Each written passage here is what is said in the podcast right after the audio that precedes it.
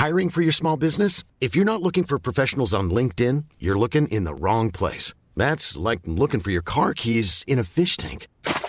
LinkedIn helps you hire professionals you can't find anywhere else, even those who aren't actively searching for a new job but might be open to the perfect role. In a given month, over 70% of LinkedIn users don't even visit other leading job sites. So start looking in the right place. With LinkedIn, you can hire professionals like a professional. Post your free job on linkedin.com slash people today. Quality sleep is essential. That's why the Sleep Number Smart Bed is designed for your ever-evolving sleep needs. Need a bed that's firmer or softer on either side? Helps you sleep at a comfortable temperature? Sleep Number Smart Beds let you individualize your comfort so you sleep better together. JD Power ranks Sleep Number number 1 in customer satisfaction with mattresses purchased in-store. And now, save 50% on the Sleep Number limited edition Smart Bed for a limited time. For JD Power 2023 award information, visit jdpower.com/awards. Only at a Sleep Number store or sleepnumber.com. A lot can happen in three years, like a chatbot may be your new best friend. But what won't change? Needing health insurance. United Healthcare Tri Term Medical Plans, underwritten by Golden Rule Insurance Company, offer flexible, budget friendly coverage that lasts nearly three years in some states. Learn more at uh1.com. Vi är denna vecka sponsrade av Indie Beauty. Och Sofie, det här tycker jag är extra fint och extra roligt. Ja men Indie Beauty är ju ett skönhetsvarumärke som jag tror att väldigt många känner till, men det jag älskar mest det är att Indie Beauty liksom vill vara mer än bara produkter, vilket de ju också är. Exakt. Indie Beauty står ju för Independent Beauty, skönhet på dina villkor och för din egen skull. Och Indie Beauty tror ju stenhårt på ett alternativt skönhetsideal fritt från måsten, skam och känslor av otillräcklighet. Där är jag helt med Indie Beauty. Jag med. Det är så jag vill att skönhet ska vara. Ja men verkligen. Och vet du vad som är nytt för i år Sofie? Berätta. Från och med i år så skänker Indie Beauty 1% av sin försäljning till Suicide Zero, Tjejzonen och Djurens Rätt. Så när man handlar produkter från Indie Beauty så kan man liksom känna att man också ger tillbaka till samhället. Ja, kraften i tillsammans. Ska jag säga en sak nu då, Mm. som jag, det, men det är detta jag är extra glad över. Nu har Indie Beauty tagit fram en keps och den tycker jag ändå så på sommaren, skydda sig från solen, Jättebra, jag älskar kepsen. men det bästa, de bidrar till Suicide Zeros viktiga arbete för att minska antalet självmord och självmordsförsök. Så för varje såld keps så går hela vinsten, 100 kronor, direkt till Suicide Zero. Då kan man liksom göra nytta både för samhället och sin hud på en och samma gång. Ja, och kepsen kostar 169 men alltså hela vinsten går då som sagt till Suicide Zero. Så om man vill göra skillnad när man är där ute i solen, nu när den börjar titta fram, då ska man välja den här kepsen. Den säljs exklusivt på indiebeauty.se och på Apotea. Tillsammans kan vi skapa en ljusare framtid. Vi ses med kepsarna på! Tack Indie Beauty. Vi är sponsrade av Mindler och som ni säkert vet sedan tidigare så är vi ju ute på psykologresan tillsammans. Men hur vet man egentligen när det är dags att söka hjälp? Ibland uppstår saker i livet som kommer utmana oss och kännas tufft. Det mesta självläker vi oss igenom, för vi är menade att ta oss igenom en viss mängd påfrestningar. Men ibland behöver man professionell hjälp för att ta sig ur jobbiga perioder i livet. Men vart går då gränsen? Vad är en del av livets skavighet och när är det läge att söka hjälp? Det sägs till exempel att stress är farligt, men att det också kan vara bra. Alla sover dåligt ibland, så när har man egentligen sömnproblem? Ångesten kommer väl krypande för de flesta någon gång. Så när ska man se ångesten som outhärdlig? Hur vet jag? Med oss som psykolog har vi såklart min gamla psykolog Linnea Seidbrant. Men Linnea, vad är egentligen utmattningssyndrom? Utmattningssyndrom är en konsekvens av svår och långvarig stress utan möjlighet till återhämtning. Vi är ju då skapta för att klara av stress, men vi behöver också återhämtning. Om du utsätts för för mycket stress under en lång period utan att du får till den nödvändiga återhämtningen så kommer kroppen till slut att säga ifrån. Och det är faktiskt så att alla har en gräns. Du kan drabbas av en rad fysiska eller psykiska besvär som trötthet, sömnproblem, hjärtklappning, besvär från magen och tarmarna och mycket annat. Och det här är ju då varningssignaler och tecken på att du kan behöva göra någonting åt din situation. Annars så kan besvären utvecklas till att du mår så dåligt på sikt att du blir psykiskt och fysiskt utmattad. Ladda ner Mindler till din telefon och läs mer på mindler.se.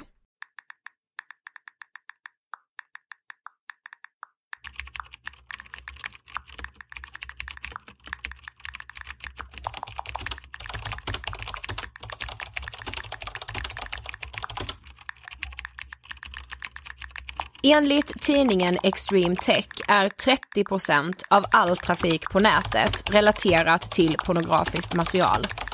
En av de större existerande pornografsidorna uppgav att totalt 4 miljarder 392 miljoner 486 580 timmar med pornografiskt material konsumerades under 2015. Totalt sågs 87 miljarder 849 miljoner 731 608 videos, vilket enligt dem innebär i genomsnitt 12 videos per person.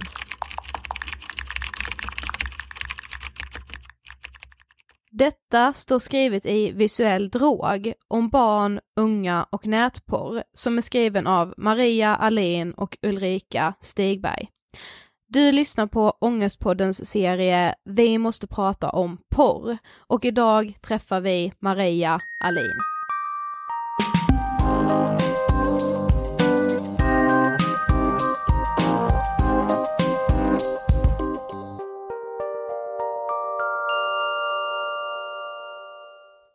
Allihopa och hjärtligt välkomna ska ni vara till avsnitt 144 av Ångestpodden och första delen av vår nya poddserie Vi måste prata om porr. Hej! Gud vad glad jag lät när jag sa porr! Nej men grejen är jag är orimligt taggad. Ja det är jag också. Alltså du vet, nu när vi satt här och spelade in intro och du bara, du lyssnar på, alltså du vet jag fick en ilning genom kroppen för jag Mm. bara, it's finally time. Ja men jag tror att om vi inte hade gjort Ångestpodden så hade vi typ gjort en podd om så här sexuella övergrepp, prostitution, pornografi, för att vi tycker att det är så jävla intressant. Ja, och för att så här kopplingarna däremellan är så starka och just det här, de utsatta människorna som finns i Mm. det här, Mm, eh, framförallt när vi gjorde serien om prostitution, mm, alltså det har drabbat mig på ett sätt som jag liksom, det gör alla som är här och pratar i Ångestpodden, mm. men de här sakerna har inte lämnat mig, alltså det är på något helt orimligt vis. Liksom. Mm. Ja men plus att man märker också att eh,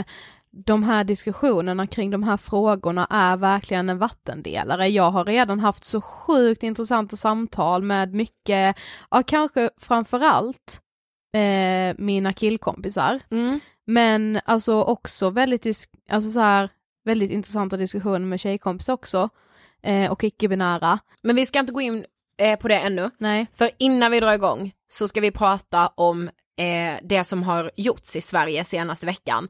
Nämligen det har skrivits historia. Ni kanske tyckte det var konstigt att vi inte pratade om det alls i podden förra veckan men det var för att vi hade spelat in det liksom innan det här hände. Jag pratar självklart om hashtaggen metoo som nu är en hel rörelse. Mm. Fy fan vad jag älskade. Nej men jag älskar det! Ja. ja, det var typ dumt för att vi hade poddat på måndagen förra veckan och så Mm. exploderade verkligen det här i Sverige under måndagskvällen och tisdagen och det bara växte och växte och jag tänkte typ så här, antingen så blir det här en grej som exploderar nu ikväll och så blir det inget mer eller så blir det här hur stort som helst och lyckligtvis så blev det ju hur stort som Ja. helst för det som har hänt nu de senaste dagarna i liksom mediehusen och i sociala medier, det är helt fantastiskt. Ja men verkligen, Mm. att så här att kvinnor en gång för alla får höras. Mm. Att kvinnor inte tystas, Nej. att skammen inte, att det inte är skammen som är kvinnans att bära Mm. utan att förövaren får bära den här skammen. Det är liksom på tiden att det händer nu. Ja. Och jag, när jag stod på Sergels torg, när jag kom, kom till Sergels torg i söndags där den här manifestationen, eh, en av de som anordnade den här är ju liksom en vän till oss, Mm. Caroline Solskär som är helt underbar och fantastisk som drog ihop det här. Mm. Eh, och och eh, nej men när jag liksom tog mitt första steg där på Sergels torg, alltså jag bara började ju gråta. Ja det sjuka var att jag kände mig, jag tänkte mer bara fan vad nice, det här kommer kännas som en jävla kraft. Jag såg Mm. framför mig jag liksom skulle ta en bild på det här och lägga ut på Instagram, hur jag skulle stå där med näven liksom, du vet så. Ja.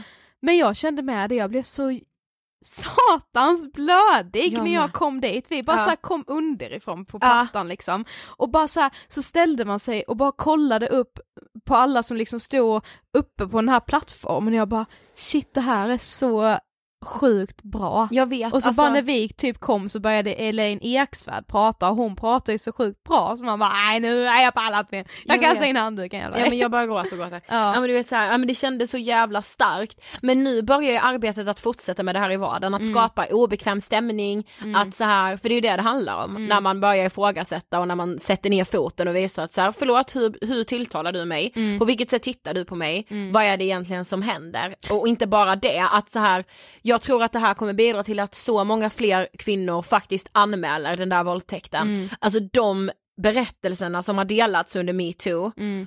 Alltså det gör så ont i mig. Men det jag tycker är bra med så här att under metoo har ju inte bara de här fruktansvärda våldtäkterna blivit hörda, utan det är de här nu säger jag småsakerna i vardagen, det är verkligen inte det, men det är ju det det har blivit, det här en tafs hit och dit, en liksom så här lite för en, en kommentar som anspelar lite för mycket på sex, då bara de historierna som du och jag delade, det är så här vardagsmat typ som absolut inte ska vara det som man som kvinna idag bara har tuggat i sig, vilket är helt jävla fruktansvärt. Men det är det jag tycker är så bra under hashtaggen att så här, det har blivit en ögonöppnare för mig och hade det jag delade med mig av hänt idag så hoppas jag verkligen och tror att jag hade reagerat på ett helt annat sätt för Ja. att jag hade tänkt på alla de här andra historierna under hashtaggen metoo som hade stått där bakom mig liksom och alla liven bakom de historierna liksom. Precis. Ja, ja, freaking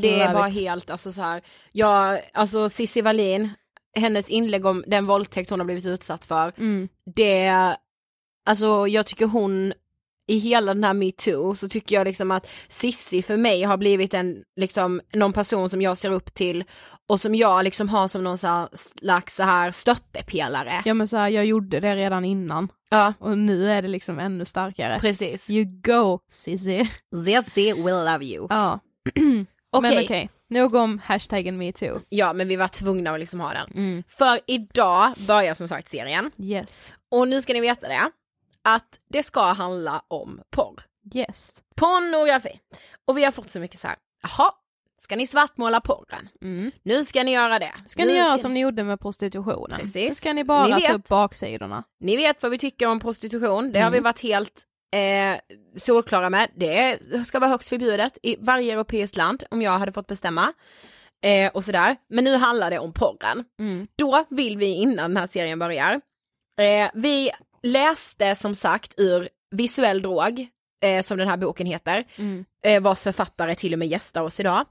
Eh, men i den så läste vi ju i början, den här statistiken, men det var även en berättelse därifrån som vi läste igår. Och det var speciellt en mening i den här berättelsen som vi bara, det är det vi verkligen vill förmedla. Ja. Så här står det. Det handlar inte om att försöka förtrycka människors sexualitet och deras rätt att utforska sig själva och vilka de är i sin sexualitet. Det handlar om att det här faktiskt är något som leder till en sjuk syn på människor.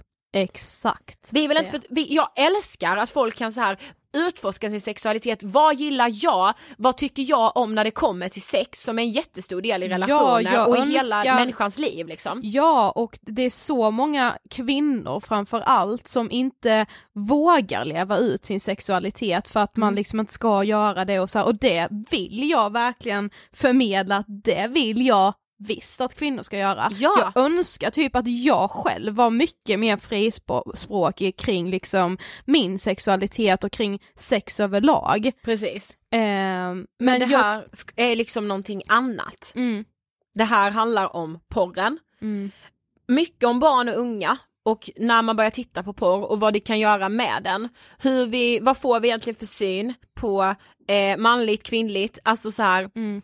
Ja men en ögonöppnare och som med allt annat vi gör, liksom från första avsnittet med Ångestpodden, vi tror att man kan förändra så extremt mycket genom att bara prata om saker och porren är verkligen ett sånt ämne som man aldrig pratar om i skolan, man pratar aldrig om det i alla fall inte, jag har inte pratat om porr med mina nära vänner, inte ens du och jag har pratat Nej. om porr liksom. Eh, det kanske är lite annorlunda i så här killgäng. Ja det tror vi ju, det Ja. kommer ni höra i intervjun. Ja, Men, men grejen också med just så här porr tror jag är att det, det jag har känt med porr, mm. det är så här, det här är inte för mig, den är inte gjord av mig i Nej. egenskap av kvinna och den är inte gjord för mig i egenskap av kvinna. nej.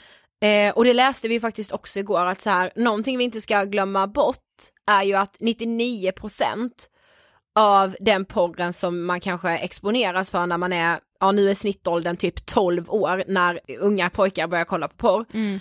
Eh, den porren, den är gjord av män, för män. Exakt. Eh, det ska vi ha med oss tycker jag. Mm. Mm. Att inte prata om det man då ser, det är väl självklart att det bygger upp en skev bild av vad sex är. Ja. Vad förväntas av mig? Vad förväntas av min sexpartner? Mm. Vad, alltså för mig är det så här, tänk att det inte pratas om. Ja men vi pratade ju lite om porren när Hampus Nessvold gästade Ja. oss för att han hade berört porren lite grann i sin bok, Ta det som en man. Eh, vilket vi älskade för att vi tror ju som sagt som precis med allt annat att det är så, det är så jävla sjukt varför man inte pratar om, alltså jag menar man har så extremt lite sexualundervisning Mm. i skolan. Eh, och då pratar man ändå om det med ett helt annat språk, att bara man typ såhär, ja ett samlag mellan två personer, man, vi pratar om det här i intervjun men man säger liksom inte så här, ja det är när två personer ligger med varandra, alltså att man Nej. bara använder andra uttryck. Eh, Säg knulla. Ja men ja, hellre det. Verkligen. Och liksom så att lärare inte bara tar upp porren för att de tänker typ att nej men jag ska inte väcka en björn som sover. Men den där björnen sover inte. Nej det är det bästa, när, Ja. det kommer ni höra idag i intervjun. Ja, Okej, för idag så gästas vi av Maria Alin. yes. Ja men ärligt talat, Mm. vad är det här för superkvinna som jag kom in i våra liv? hon kom in med, när vi, när hon kom till vår poddstudio så bara fylldes den av så mycket energi. Ja, Det var helt sjukt. jag, jag fick liksom en ny idol där, när hon satte sin fot här Ja. kan man säga. Och det kan vi ju säga också när vi gjorde serien om eh, prostitution så baserade vi ju mycket av serien på Simon Häggströms bok Skuggans lag. Ja. Eh, och mycket av den här serien kommer liksom vara inspirerad av Marias och Ulrikas bok Visuell drog. Precis. Eh, men Maria är i alla fall grundaren av organisationen Freedom. Mm. Eh, och Freedom är ungdomar som förebygger människohandel i Sverige, så beskriver de sig själva på sin hemsida. Mm. Men nu råkar jag veta att de även finns i Norge, Tyskland och Österrike, vilket är så här helt otroligt. Ja. Ehm, grejen med Freedom är i alla fall, fall att så här, genom ungas egna engagemang, ungas egna kreativitet och vilka projekt man vill starta och sådär, så vill man förebygga efterfrågan på prostitution, pornografi och arbetskraftsexploatering. Mm. Så Freedom är en politiskt och religiöst obunden organisation. Yes. Eh, och eh, ja men det är bara det liksom. Mm. Freedom, jag älskar ju det. Mm. Så, så Ja men jag tror ju också att det är helt rätt att man så här, om man ska få unga att bli engagerade i sådana här frågor så krävs att det är andra unga som tar tag i det. Det är det som är så fantastiskt med på något sätt vår, den här yngre generationen.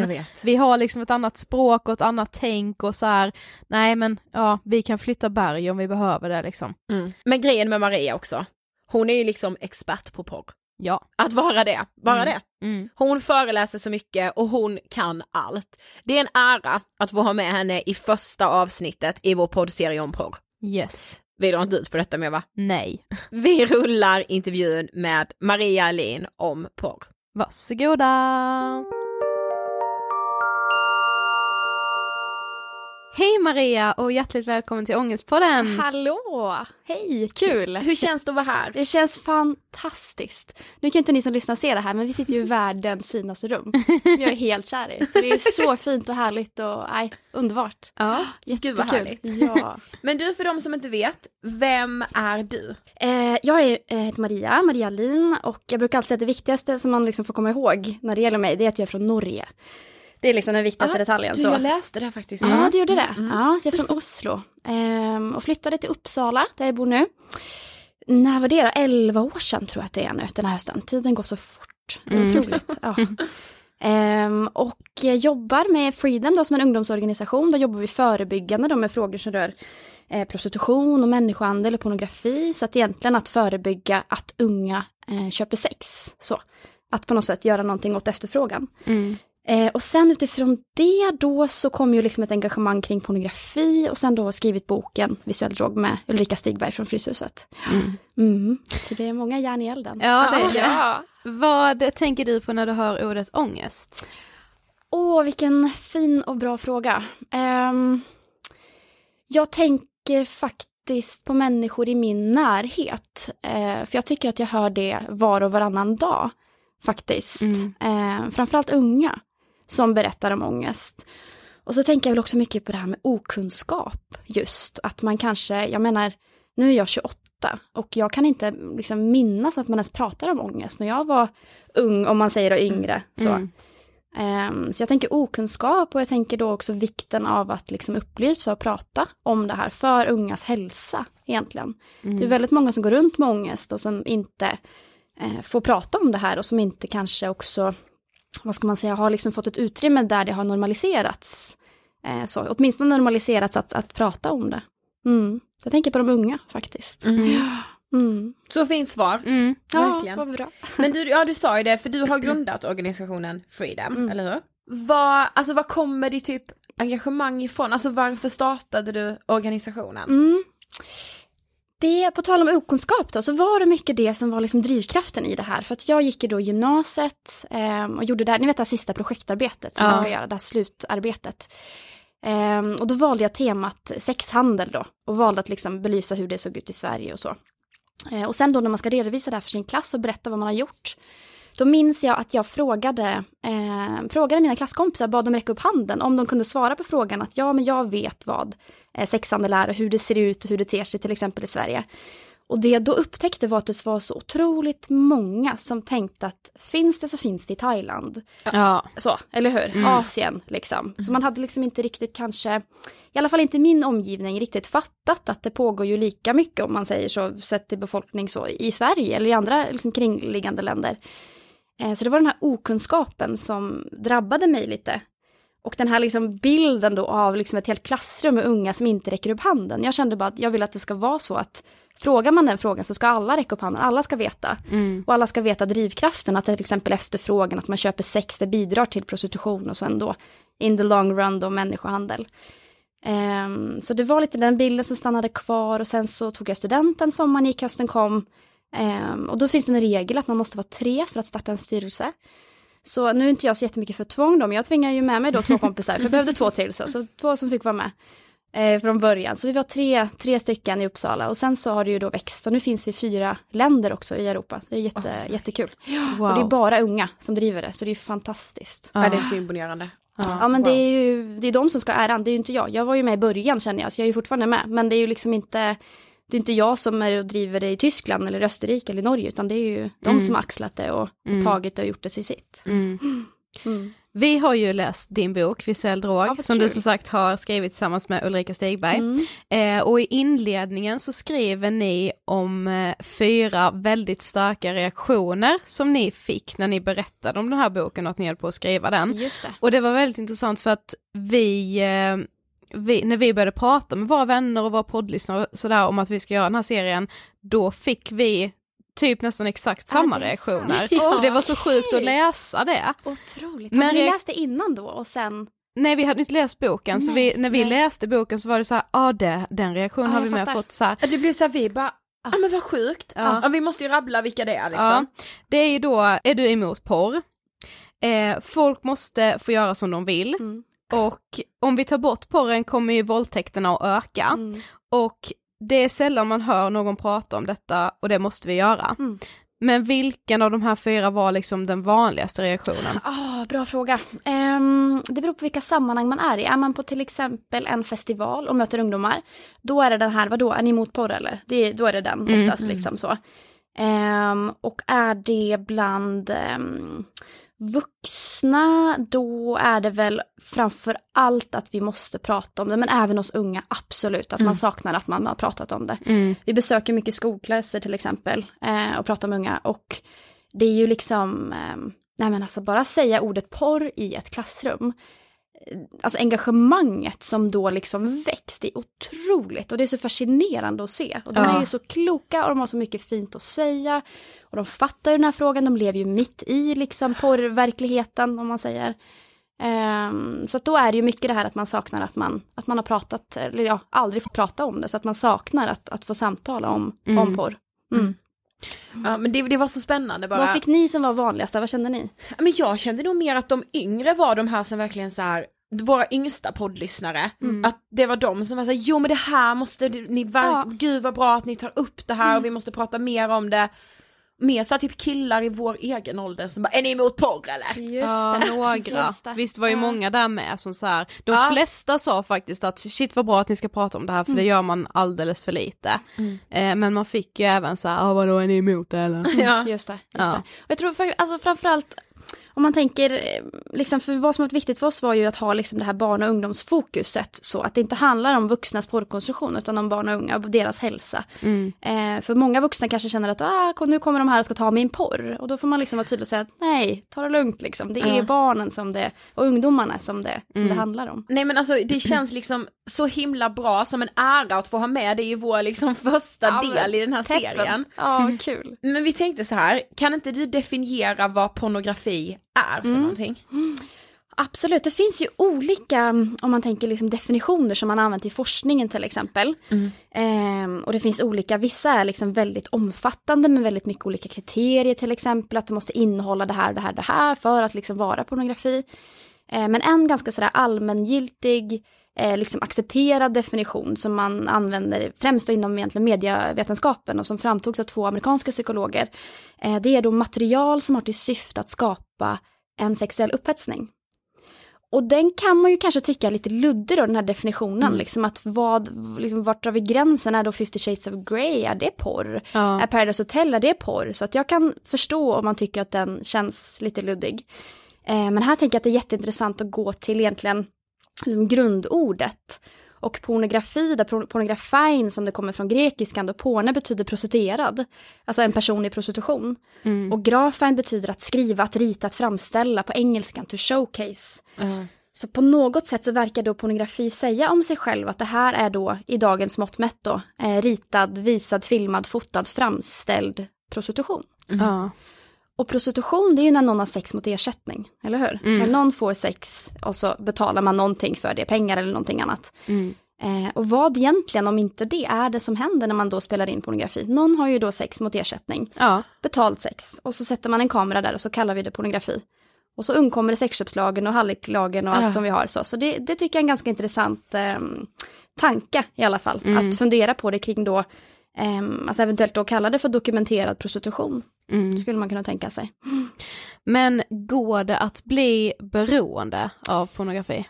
Det råder det så många olika åsikter om. Ja, det har vi verkligen märkt. varit. Har ni märkt det? Ja, det är ju en sån härlig vattendelare. Eh, som jag tycker är väldigt intressant. Eh, det var ju lite vår fråga när vi skrev boken. Går det?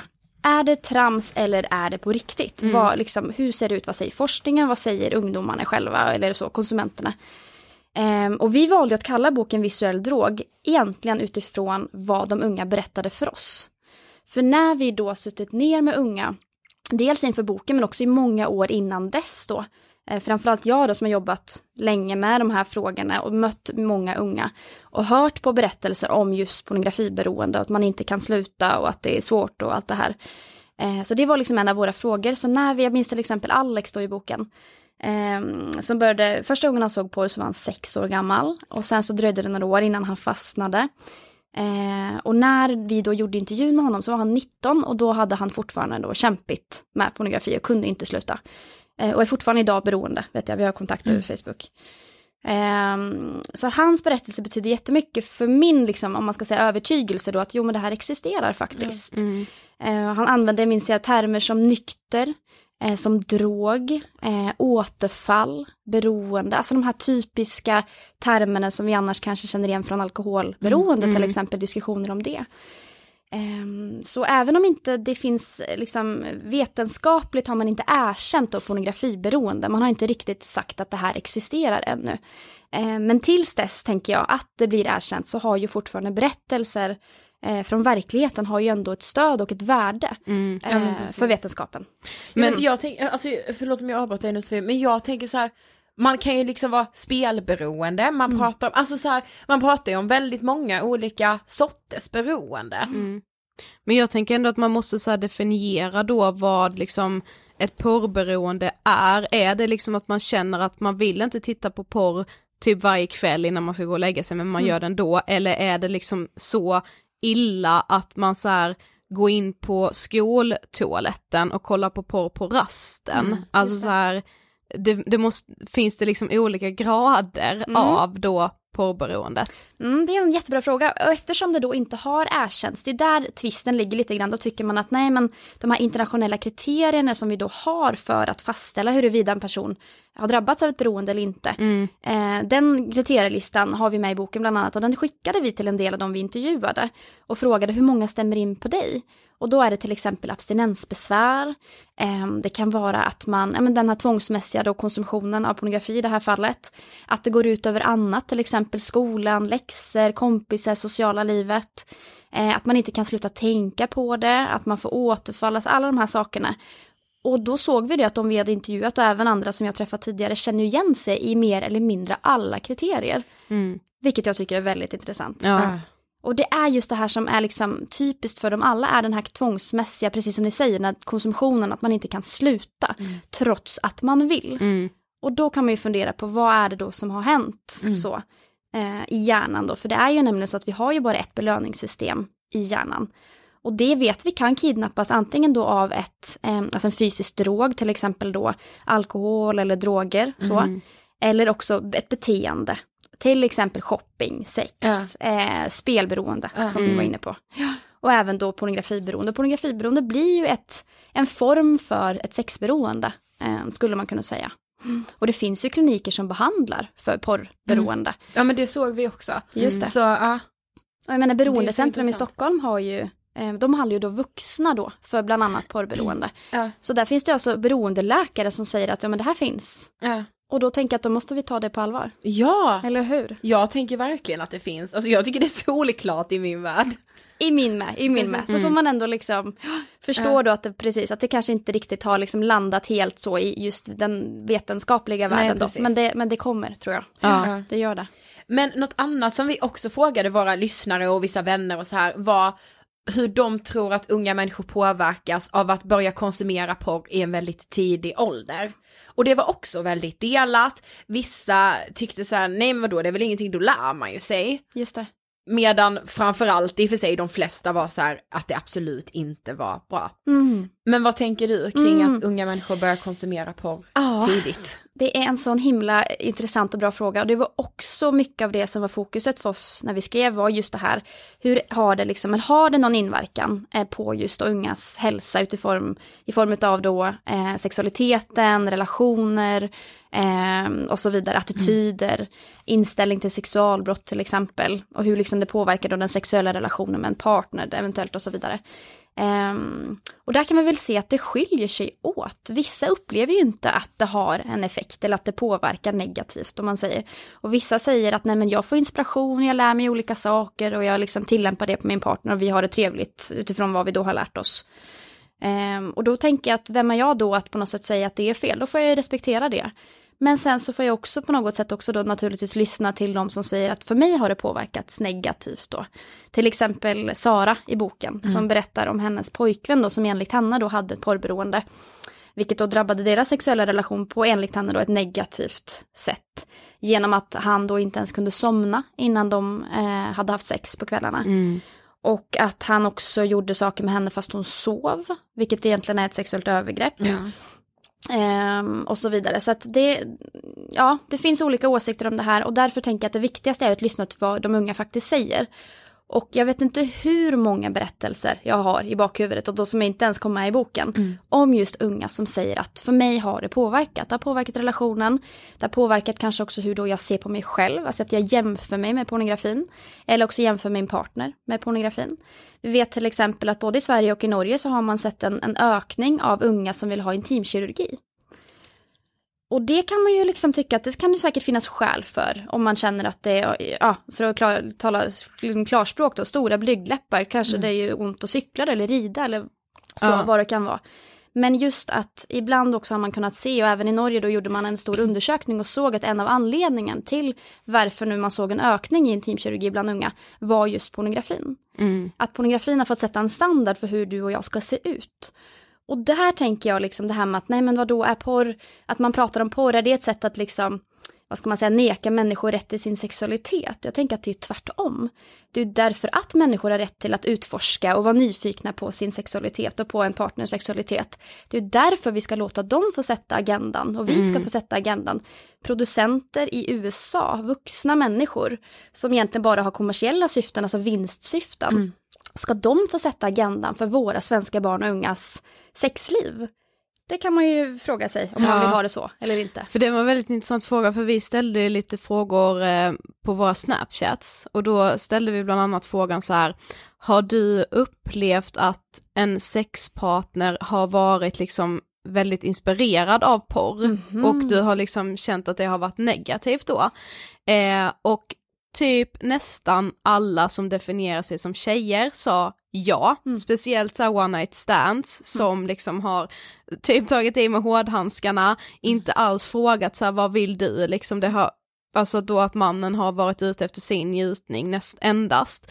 Medans, och det var väldigt intressant för det var väldigt många eh, killar som sa att de också har upplevt hur tjejerna liksom direkt sätter sig i underläge, eh, direkt liksom gör saker som de förstår att tjejerna har sett i porren.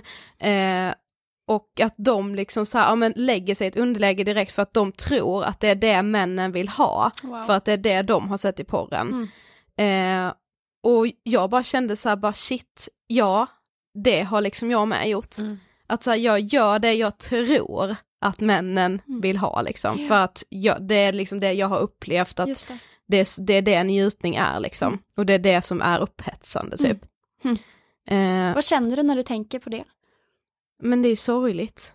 Jag behöver liksom bara, vad vi missförstår ju bara varandra så Ja. otroligt mycket. Just det, Ja. just det. Och jag blev så här arg med, så här på att man inte har pratat mer om sex i skolan. Alltså vad liksom sex är och porr, man typ så här, ja man har någon sexualundervisning och pratar om så här Ja, samlag, alltså att bara använda sådana gamla ord typ som man, ungdomar, man säger inte så, ska Man vi ha säger- samlag? Man säger liksom, ska, vi ligga? Ja, Ja. exakt. Eh, Bara sådana, det är så små saker som ändå kan ändra liksom inställningen Mm. och typ så här att man inte lär sig tidigt att så här det är helt normalt att man pratar med den man ska ligga med om vad man tycker om. Alltså så här, det har jag typ aldrig gjort. Om jag har, har gått hem med någon har inte jag frågat vad gillar du? Man bara kör på liksom. Ja. Och det är så jävla fel. Ja, ja.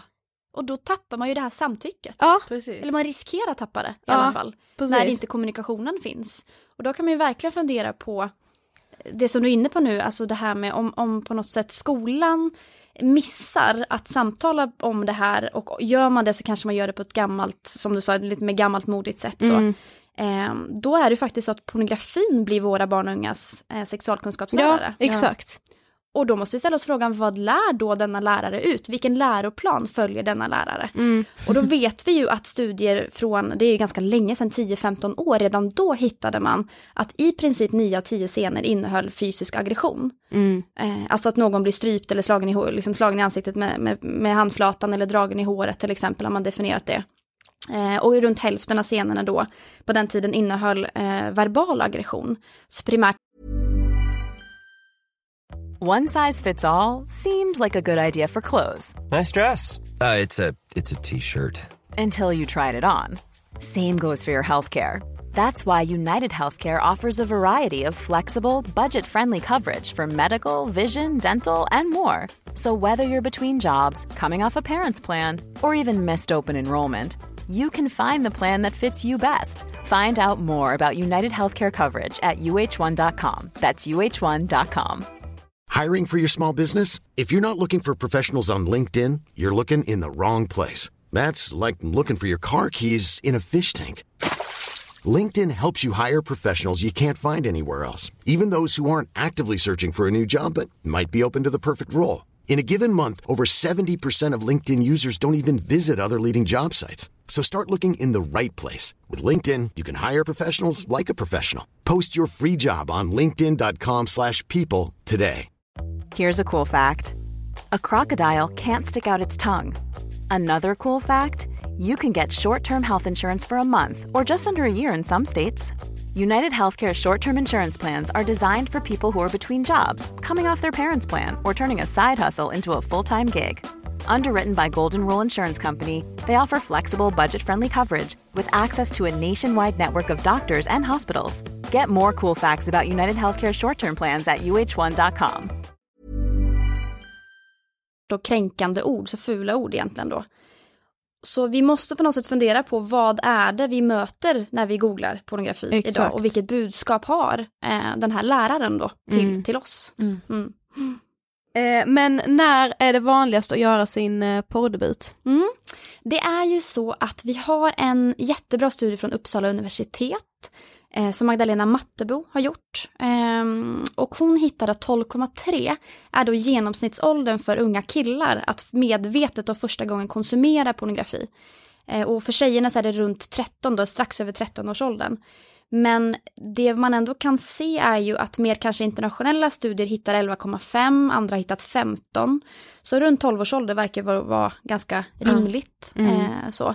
Men även om kanske då konsumtionen sker, den här medvetna konsumtionen kanske sker runt 12 års ålder, så vet vi att väldigt många kan vara långt yngre innan, eller första gången de liksom exponeras då för pornografi. Mm. Så man snubblar på det så på skolans liksom padda eller vad det Ja. är för någonting. Och väldigt många skolor, runt hälften av Sveriges skolor saknar filter för eh, pornografi. Så i princip så kan då barn på skolans offentliga nätverk komma åt pornografi hur lätt eh, som helst. Ja. Och väldigt många av de vi intervjuade i boken berättade just att skolan var första mötesplatsen mellan dem då och, och pornografi. Ja men det är det som är så sjukt för jag minns ju det när killarna i mellanstadiet sätter på porr på datorn Du minns liksom. det? Ja, Ja. gud ja. Ja. Och så typ satte på det och sen sprang där, därifrån så här, Exakt. så här hur högt ljud som helst i hela klassrummet. Alla bara vad är det som händer? Liksom. alltså det minns jag jättetydligt. Ja, ja. Den där, det där hör jag ofta. Ja. Just det där liksom skämtet så. Ja. Det typ var väl våra generation på något sätt då, ungefär så som det liksom var. Ja och vi så här, ju liksom med ja. nätet och allting, det är ju då det på något sätt kom. Mm. liksom så, när vi var små. Ja. Mm. ja men det är så sjukt att jag minns det så himla tydligt. Men, men alltså hur ska man då prata med barn och unga om porr? Mm. Alltså jag brukar bara på något sätt känna så här att vi, det är bara att prata på något Ja. sätt så. Att liksom inte krångla till det så mycket. Prata om det som att det vore eh, ett, liksom ett samtal om alkohol eller relationer eller sexualitet Mm. eller liksom normer eller droger eller kriminalitet. Alltså på något sätt ett viktigt ämne som vi behöver förstå att berör i princip alla barn och unga. 96% av tonårskillarna i Sverige har någon gång kollat porr. Och runt hälften av tjejerna har någon gång kollat porr. Så att det här är liksom inte ett ämne som vi bör vara rädda för att de inte känner till. Ehm, jag vet många föräldrar som säger sådär, nej men om jag liksom ska lyfta det här, eller lärare till exempel säger så här, "Men om jag ska lyfta det här, och, och liksom, då vill jag kanske helst göra det lite senare så att inte jag väcker en liksom björn som Ja. sover. Men då brukar jag säga att den där björnen sover inte. Nej, Så det gör den ju liksom den inte. Gör, precis, för Nej. barnen vet ju, ungdomarna vet ju. Så att normalisera snacket om det. Och precis som ni var inne på tidigare, prata om det med deras ord, alltså med våra ord. Nu Mm. låter som vi är gamla här, vi är fortfarande unga vill jag unga. påstå. Ja. Eh, Men prata med liksom om det med våra ord eh, på ett eh, också lite lättsamt sätt också. Jag brukar blanda in ganska mycket humor i det här, Mm. också i ett klassrum till exempel. Ehm, och sen då som vuxen hur man kan tänka kring sina barn och, och ungdomar eller som lärare eller som yrkesverksam som möter unga. Så brukar jag också säga att man ska på något sätt försöka inte skam och skuldbelägga Det är jätteviktigt, eh, för det är så mycket skam och ångest i Mm. konsumtionen så ofta. Och att man då försöker liksom komma ihåg att porren är vuxenskapad. Det är liksom inte barnens fel eller vårt fel att pornografi finns. Ehm, så att här liksom måste man komma ihåg det, att inte liksom lägga ytterligare skam och skuld på konsum konsumenterna, på barnen och, och ungdomarna. Ehm, och sen att på något sätt också koppla till aktuella händelser kan man göra. Man kan säga att ni har lyssnat på Ångestpodden idag och de snackade om porr och vad tänker du om det? Är det någonting ni liksom har pratat om? Eh, liksom bland era kompisar eller i klassrummet eller så. Så att man bara ja, gör det lite sådär ja, normaliserat och förenklar det eh, lite grann. Och tycker man att det är jättesvårt att prata om, till exempel som lärare, då kan jag verkligen förstå. Är man liksom utbildad lärare i engelska och helt plötsligt så ska man stå där och prata porr, det kan jag förstå kan kännas lite så. Eh, så då kan man plocka in liksom en extern då, aktör att ta det här snacket så. Eh, så att det finns lösningar, det finns alla, alla möjligheter. Mm. Man har inget att skylla på helt enkelt. Man har faktiskt inte det längre, nej. Nej. Och med liksom nätet så har vi ju all information tillgänglig. Ja. Så det, det är bara att köra. Men hur pratar man om porr ur ett sexualpolitiskt perspektiv och ur ett etiskt perspektiv? Mm, bra fråga. Menar du allmänt hur samhället Ja, har pratat för vi om tänkte, det? vi såg i boken att ni här typ skilde på eller så här bara Just att det är det. liksom. Just det. Eh, precis, vad vi liksom har menat lite med det, det är på något sätt att, att ge liksom ära och cred till alla som har lyft det genom tiderna på ett mer då sexualpolitiskt eh, sätt om man säger och kanske mer haft ett fokus på, eh, om man säger produktionen, alltså haft ett fokus på personer i industrin, vilket jag tycker är jätteviktigt, för det är också Ja. personer som prostitueras, för att Ja. tala klarspråk. Och vi vet ju hur, eh, hur sexhandeln ser ut och hur den drabbar människor. Ni har ju haft temat prostitution till Ja. exempel, så det är ju samma effekter naturligtvis för då de som befinner sig i, i porrindustrin. Eh, men där valde vi att, att den delen valde vi att liksom ge äran till de som redan har lyft den delen. Och de som fortsätter att lyfta, Unison till exempel i Sverige gör ett jättebra jobb. Särskilt då med den delen eh, som är fantastiskt. Så vi kände att vi tar liksom konsumentsidan då, så vi valde egentligen bara att, eh, att, eh, ja, att välja på något sätt ett, ett perspektiv. Och i och med att jag då jobbat länge med unga genom Freedom och Ulrika jobbat länge med unga genom Fryshuset så hade vi en väldigt naturlig ingång då för just eh, de ungas då på eh, konsumtion. Mm. Men sen tänkte vi också så här, alltså för du träffar såklart jättemånga barn och ungdomar och pratar om det här och så här föräldrar också. Men hur medvetna är liksom gemene man om att så här, ja men det kan vara prostitution bakom och ja men så här att nio av tio, vad sa vi nu? Nio av tio Scener scener innehåller. innehåller, innehåller eh, verbal, nej, fysisk aggression. Ja. men så här, hur. Mm. medveten är liksom gemene man om det? Ja, inte så medvetna måste jag faktiskt säga. Ehm, så här, klassrummen. Alltså kidsen och ungdomarna, de är med, de fattar. Sen kanske inte de vet all fakta, de kanske inte känner till liksom exakt den studien eller så, men de är liksom, ja, de vet ju precis så. Ehm, och när man också liksom pratar med dem om olika saker eh, så är de väldigt sådär på banan väldigt snabbt, de fattar liksom eh, vad man menar. Eh, och då gör de vuxna också. Men jag ska säga det är en viss skillnad i att de unga har redan en otrolig förkunskap. Medan kanske många vuxna då fortfarande eventuellt då kanske sitter kvar med bilden av att det är Playboy-porren som barnen möter. Att det liksom är någon snuskig tidning i skogen som de har hittat eller att det är så. Och liksom hur illa kan det vara en VHS-film och så. Någon som kommer in och ska laga liksom kopiatorn och sen så blir det lite sex liksom. Att man inte riktigt har förstått så hur det faktiskt kan se ut idag. Ehm, så det, ja, mycket av det som jag ser som min uppgift då när man möter vuxna är ju att brygga där. Och liksom på något sätt visa dem att barn och ungas verklighet är på det här sättet och det här behöver vi som är vuxna förstå. Så, så skapa liksom den här bryggan, eh, öka förståelsen och då är det väl också många vuxna som sitter med ganska stor mun på något sätt om man säger så, eller liksom hakan på knäna och känner att liksom, jag hade ingen aning om det här. Jag har aldrig hört något om det här och jag har aldrig pratat med mina barn om det här. Nej. Så att eh, det finns att göra, gör det, verkligen. Mm. Det finns ett ganska välkänt uttryck som är hora versus madonna. Just det. Vill du utveckla det lite? Mm, ja, det är, det är ett välkänt och intressant uttryck Ja. och det säger så mycket. Ehm, det är ju just det här förväntningarna på tjejer i samhället idag. Det är faktiskt inte så himla lätt att veta hur man ska vara utan att bli dömd. Mhm. Och är jag för, om man säger liksom, har jag, går jag hem med för många, har jag sex med för många enligt samhällets liksom, normer och synsätt, eh, då blir jag den här horan då, om man Mm. säger. Är jag för pryd och liksom väntar och vill liksom, kanske till och med vänta tills jag är gift med och så. Nej, då är man ju på något sätt en Madonna då, så då Mm. är man liksom en, en pryd istället. Mm. Så oavsett liksom vad man gör som tjej så är det så lätt att hamna fel. Så man på något sätt, ja, det blir liksom inte rätt oavsett hur man, hur man gör då.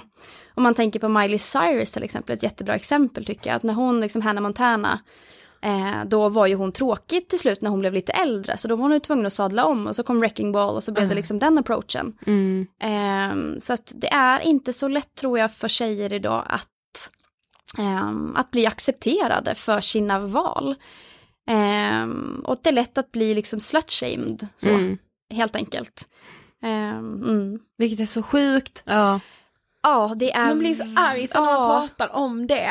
Samtidigt som så här när jag läste i boken då om just när det togs upp på flera ställen. Så kunde jag relatera varenda gång. Mm. Just det. Att så här, både till Madonna-grejen men också till liksom Ja, hora-grejen. men jag har ju Att- känt igen mig i båda liksom. Ja, Just det. Ja, jag tror alla tjejer Ja, det tror jag med. har Precis. känt sig Det är, så här, det är därför båda. jag vågar säga det, för jag vet ju att många tjejer som lyssnar på det här, liksom. ja men Ja. precis. Exakt. Ja men det är ju, ja men det finns så mycket att säga om det där. Man, och nu liksom när man blir äldre och man jobbar med de här sakerna så går man ju också tillbaka mycket i sin egen uppväxt Mm. och tänker att liksom hur var det här? Och så minns man liksom, men tjejerna, var det liksom två stycken som hade sex och folk runt omkring tyckte att nu liksom, ni var inte riktigt ihop och så hade ni sex ändå. Då var det ju hon som fick ta smällen. precis. Varenda gång. Alltid. Alltid, eller hur? Mm. Och de här historierna som vi alla har, det känner jag liksom, eh, nej, så här kan det ju inte vara. Och där tänker jag också att pornografin kanske inte riktigt gör oss en tjänst i det här avseendet. Utan snarare, det finns ju då en del forskning som visar att pornografikonsumtion och liksom så, pornografiproduktionen och det budskapet spär på myten om hora madonna-komplexet då. Så frågan är liksom om vi vill göra någonting åt det och vill att kvinnor och tjejer ska få vara fria att uttrycka sig och inte bli dömda för det ena eller det andra. Då är det frågan liksom om pornografin är ehm, det bästa, liksom, den bästa ingrediensen i den soppan höll jag på att säga. Mm. Mm. Precis. Mm. Men om man just tänker lite mer på det här med fysisk och verbal aggression, att det då förekommer så mycket i porrfilmer eller porrscener. Alltså, vad betyder det egentligen, alltså hur påverkar det oss? För jag tänker så här, att konsumera då de här scenerna när man är, ja men 12 år, det kan ju omöjligt få en, ja men ge de här unga killarna en rättvis eller så bra bild av kvinnor. Alltså förstår ni vad jag tänker? Absolut. Jag blir verkligen så här, Mm. ja. Nej, det, och det där är ju, nej, det är så intressant så att jag ramlar nästan av stolen nu känner jag. Det är liksom, ja, vart ska man börja? Återigen, olika åsikter råder. Mm, såklart. Såklart, så är det alltid. Och man kan ju inte kanske heller säga så här att, och det säger jag aldrig heller, att alla som kollar porr kommer liksom släppa sin tjej under sex. Det är liksom inte det, eller hur? Eller Nej. alla som kommer liksom kolla porr begår ett övergrepp eller så. Utan det vi ändå kan se är ju att kanske en minoritet av de som konsumerar pornografi går vidare till att eventuellt göra olika saker mot någon annans vilja då. Eh, jag är ju annars på ett fängelse på, på helgen och träffar sexualbrottsdömda.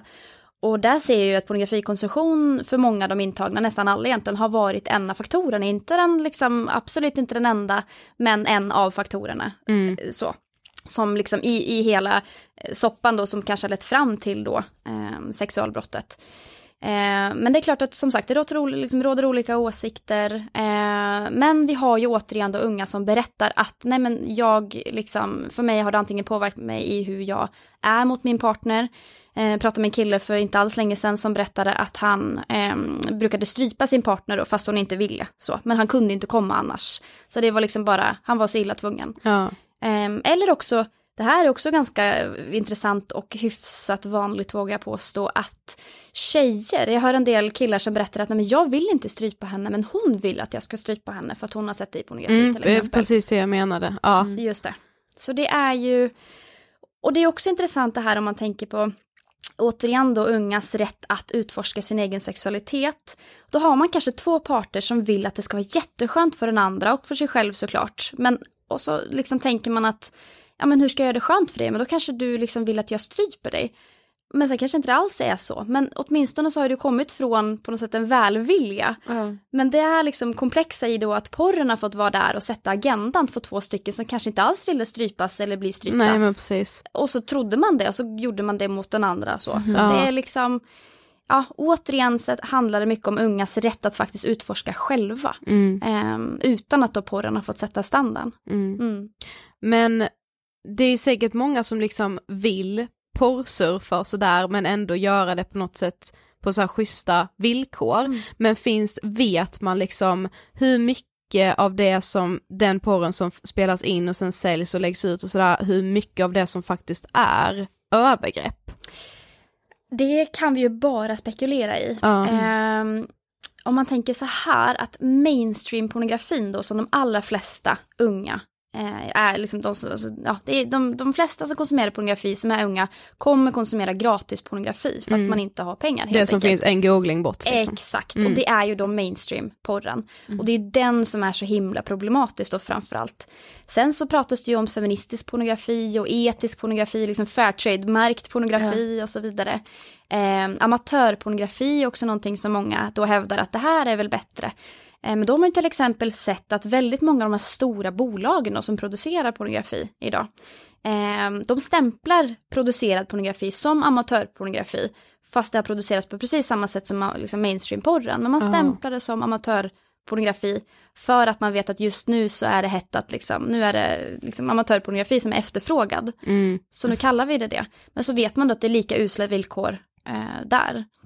Ehm, men det är klart att vissa har det ju, om man säger.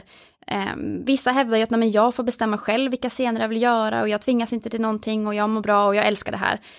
Who am I to judge? Då får jag liksom på något sätt bara acceptera det. Men om man ändå då, det är ju precis egentligen som prostitutionsdebatten. Det kommer Mm. alltid finnas några som säger att jag säljer sex av fri vilja. Mm.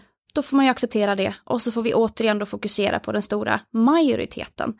Och precis då som med prostitution, att vi vet att väldigt många tar liksom oerhörd skada av prostitution. Till exempel PTSD är ju en ganska vanlig liksom konsekvens av att ha prostituerats. Mm. Eh, alltså posttraumatiskt stresssyndrom. Och det kan vi även då se med personer i eh, filmad prostitution, om man säger pornografi då.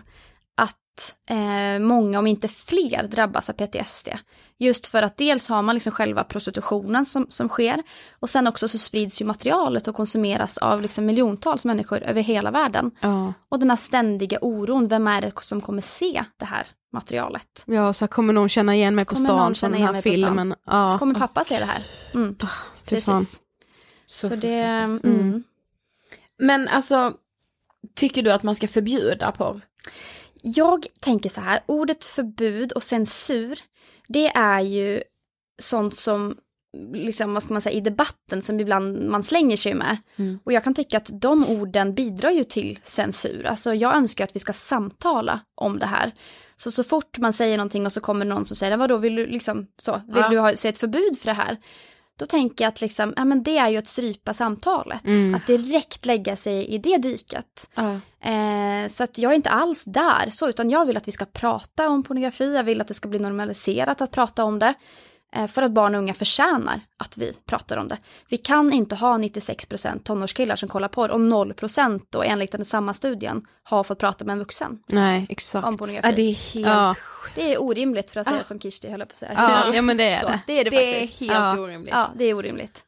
Så att någonstans så måste vi faktiskt öppna upp för det här samtalet. ehm, utan att sätta moraltant och förbudetiketter på varandra. För det gör ingen nytta alls Nej, för det någon. kommer inte försvinna för det liksom. Precis, Mm. precis. Så var liksom realistiska men ändå optimistiska. Så att Mm. vi liksom ser till barnens hälsa i, i det här. Eh, så att samtal om pornografi är liksom det jag förespråkar, absolut. Sen kan jag tycka att vi behöver filter. Och då framförallt på skolans offentliga nätverk. För att skolans liksom, utrymme och, och syfte är ju inte att barn och unga ska porrsurfa. Nej. Det är inte poängen med skolan sist jag kollade. Så här någonstans så behöver vi nog ha filter på samtliga skolor kan jag tycka. Och Ja. också då iPads till exempel som skolan delar ut. Mm. Och som förälder kan man också fundera på om man även vill installera ett filter på sin eh, barn, alltså barnens telefon. Eh, så. Men såklart alltid kombinera då, om man väljer ett filter, att alltid kombinera det med samtal. Mm. Precis som vi har en åldersgräns för alkoholkonsumtion, så tror jag att också vi behöver en åldersgräns för, eh, för porrkonsumtion. Ja. Men hur mycket på konsumerar vi i Sverige?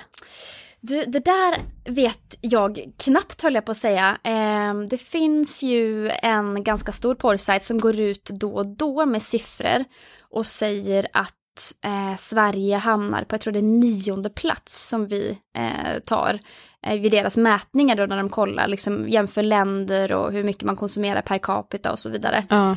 Eh, så sist jag kollade så vill jag minnas att Sverige låg på plats nio, USA tror jag låg på plats ett, eh, jag tror Norge då låg på plats fem tror jag. Ehm, ja, Av det är alla länder i liksom- världen? Precis. Oj. Så Mm. det är ett ganska högt, Ja.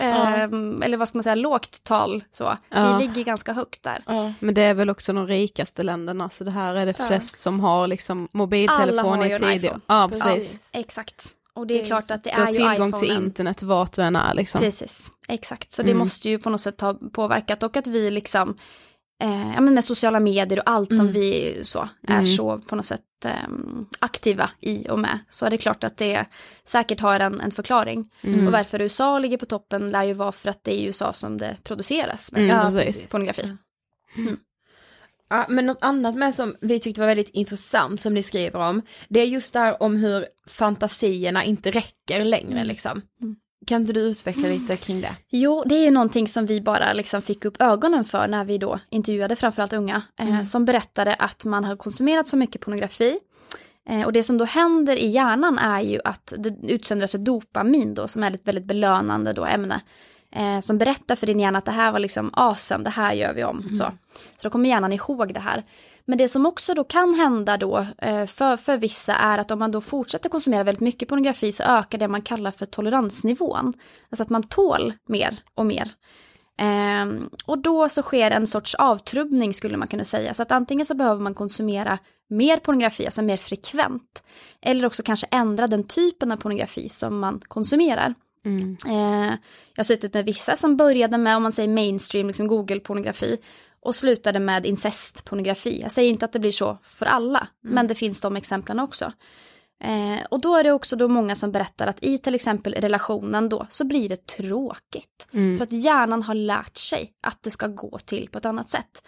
Att jag snabbare ska få min belöning, att jag ska kunna se många personer på bara liksom inom loppet av tio sekunder till exempel. Och se liksom hundratals olika handlingar och saker som händer. Så att hjärnan liksom, det blir så extremt liksom sådana intryck då, framförallt för barnhjärnan som är väldigt känslig och i utveckling så blir det här liksom en, ja, det blir en väldig, väldig liksom massa av intryck. Ehm, och då är det då som sagt, då är det vissa som säger att nej men jag går inte igång på min partner längre. Eller missionären är tråkig och så vidare. För att hjärnan har fått lära sig att det ska vara roligare, det ska vara mer spännande till Mm. exempel. Och det är precis samma berättelser som vi hör från de som har hamnat i ett djupt missbruk till Mm. exempel. Att haschen inte funkade längre. Så nu sitter man med spruta i armen. Ja. Så, så det är ju liksom den här avtrubbningen och ehm, ja, att den här toleransnivån då eh, ökar helt Mm. enkelt. Mm. Men vad skulle du säga att rollen spelar för roll i att skapa rättvisa könsroller och jämställdhet? Att porren spelar för roll? Mm. Precis. Ehm, det, just nu känner jag så här att vi som vill ha jämställdhet, vilket jag hoppas är typ alla i det här Mm. landet, vi kan inte förvänta oss det om inte vi också pratar om pornografi. Det är omöjligt. Just för att det är så otroligt många barn och unga som får sin första bild av sexualitet och en relation och ett liksom, ja, sex och hur det ska gå till med liksom samtycke och så från pornografin. Så att när den får vara liksom den första då sexualkunskapsläraren och sätta standarden och att vi då sen förväntar oss att har du konsumerat pornografi från du är 12 till 20, liksom, då har du åtta år av liksom häftig konsumtion. Mm. Sen ska du gå ut och plugga, du ska ut och liksom vara en vettig samhällsmedborgare, du ska rösta. Så här någonstans så måste vi förstå att ska vi uppnå jämställdhet och jämlikhet, eh, då måste vi prata porr, för porren har absolut en inverkan Mm. på, eh, på den bilden. Vi vet ju att vi har ju studier som visar att pornografikonsumtion också kan producera aggressiva attityder, alltså sexuellt aggressiva attityder. Vi vet att vi har studier som visar att det kan göra för konsumenten då att man trivialiserar eller underminerar våld och då framförallt mot kvinnor, att man inte tycker att det är så farligt. Eh, vissa studier hävdar att man, kan, eh, man är benägen att halvera straff för våldtäkt med 50 procent om man har konsumerat mycket pornografi. Mm. Så någonstans här så måste vi liksom se porren som en ganska avgörande faktor i varför vi eh, kanske ännu inte har uppnått eh, den jämställdhet som vi, som vi förtjänar. Mm. Så intressant Ja, och viktigt. verkligen. Mm. Alltså vi har kommit till sista frågan. Ja, oj oj oj vad fort det går. Vet. ja, och ni är så fina. Men du, vad inspirerar dig? Åh, ni inspirerar mig. Alltså, Faktiskt, ärligt talat. Du, Alltså, detsamma. unga, ja, men unga som ni, unga som vågar prata om det här. Unga som fattar att det här går att snacka om utan att hamna i det ena eller andra diket. Mm. Ehm, att man gör det här till då en fråga som vi alla kan prata om. Och att man, som ni då har ju en stor plattform, ni har en viktig roll, många ser upp till er. Och att ni då axlar det liksom ansvaret och ser att här har vi en möjlighet att lyfta den här frågan, tycker jag är fantastiskt. Så varje ung människa som vågar prata om det här och som faktiskt då blir ett exempel egentligen för vuxenvärlden är väldigt inspirerande. Mm. Vad kul att höra. Ja, och alltså tack snälla Maria för att du kom och gästade. Ja, Tack att verkligen. jag fick komma. Tack. Ja. Så mycket så här kunskap och information Mm.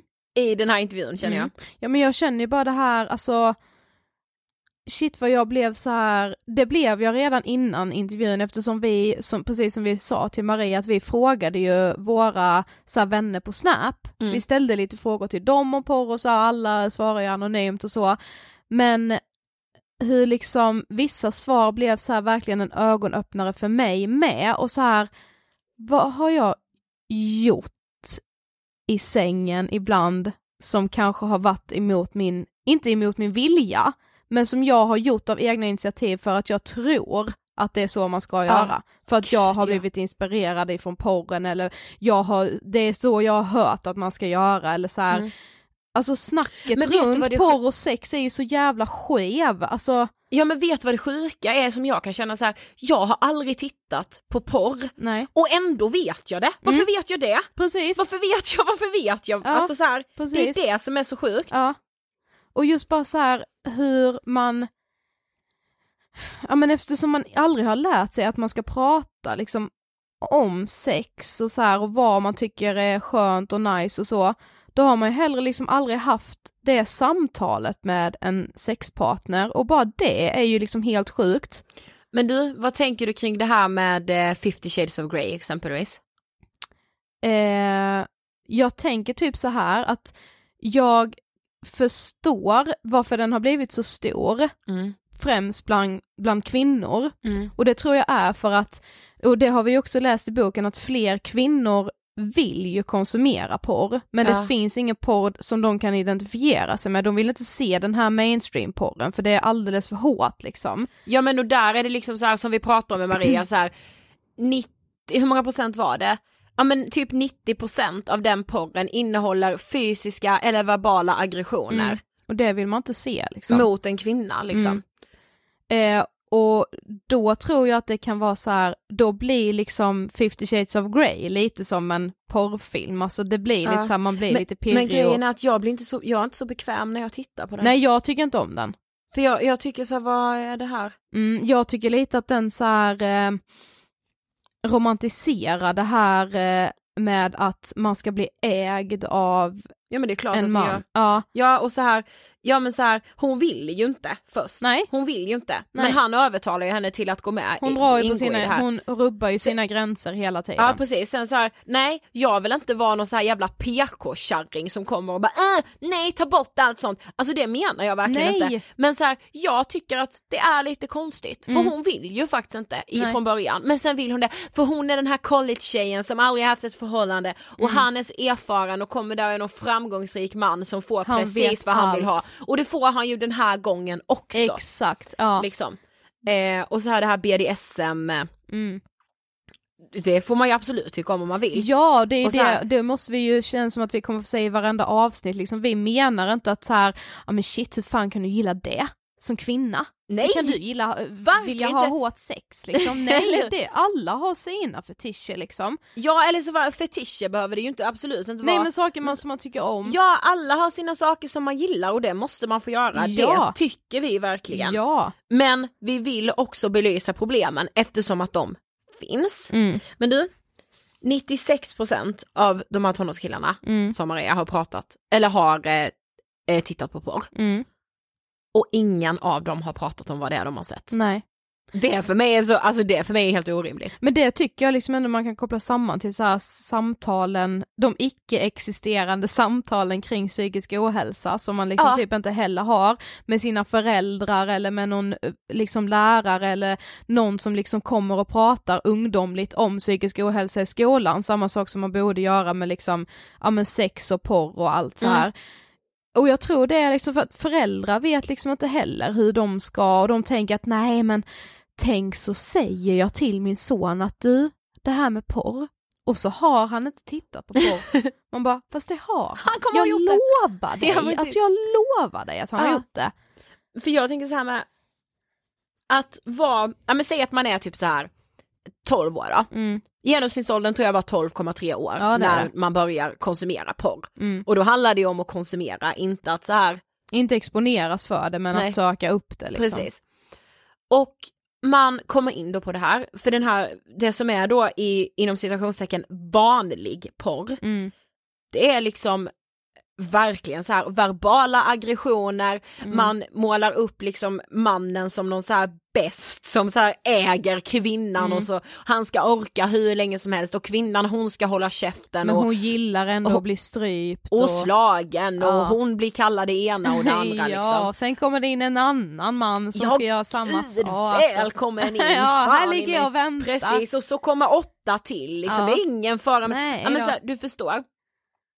Att se det som tolvåring, Mm. när man ändå så här, man, man, man är på väg in i tonåren, mycket så här, man, man är såklart inte så här, man har inte hittat sin identitet riktigt, men någonstans där börjar man väl ändå så här utforma liksom normer och så här, ja men vad, vad respekt där börjar man, alltså alla Mm. de sakerna. Att då konsumera den här podden, Mm. jag fattar och många av de här killarna, absolut inte alla, absolut inte alla, Nej. men vissa säger jag då av de Mm. här killarna, om de sedan får en väldigt, väldigt konstig kvinnosyn.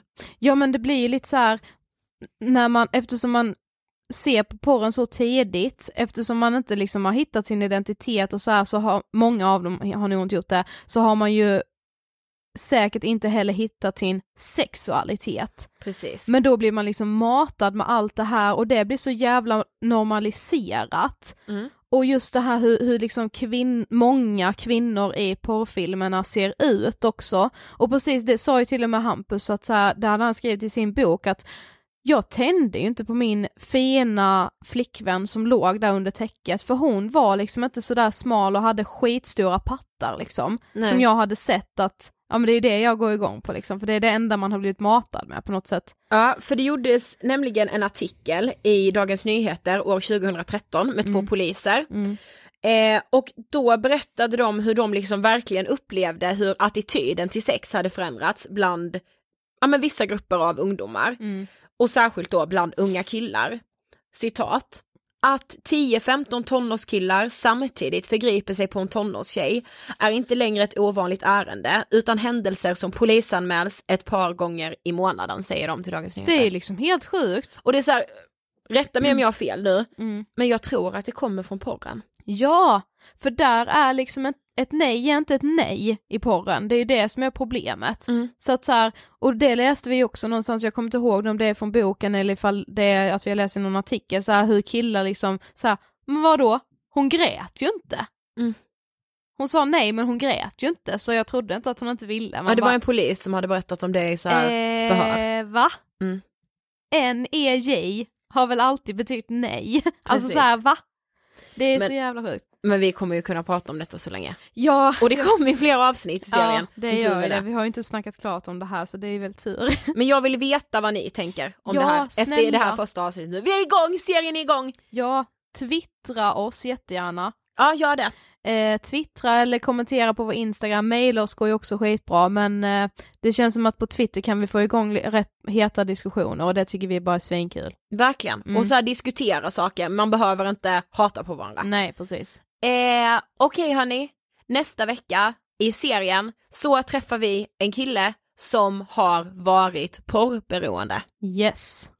Det blir spännande Mm. och viktigt. Ja. Så vi hörs då. Ha det bäst. Hej då!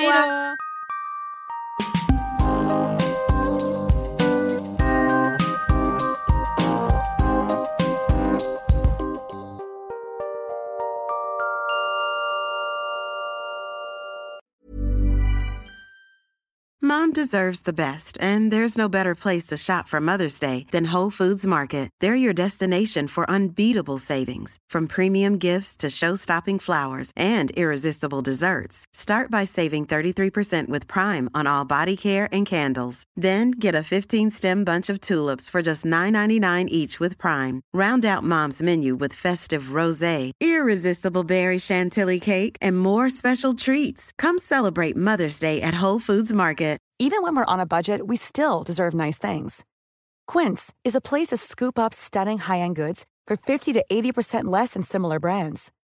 They have buttery soft cashmere sweaters starting at $50, luxurious Italian leather bags, and so much more. Plus, Quince only works with factories that use safe, ethical, and responsible manufacturing. Get the high-end goods you'll love without the high price tag with Quince. Go to quince.com slash style for free shipping and 365-day returns. Imagine the softest sheets you've ever felt. Now imagine them getting even softer over time. That's what you'll feel with Bowl and Branch's organic cotton sheets. In a recent customer survey, 96% replied that Bowl and Branch sheets get softer with every wash. Start getting your best night's sleep in these sheets that get softer and softer for years to come. Try their sheets with a 30-night guarantee. Plus, get 15% off your first order at bowlandbranch.com. Code BUTTERY. Exclusions apply. See site for details.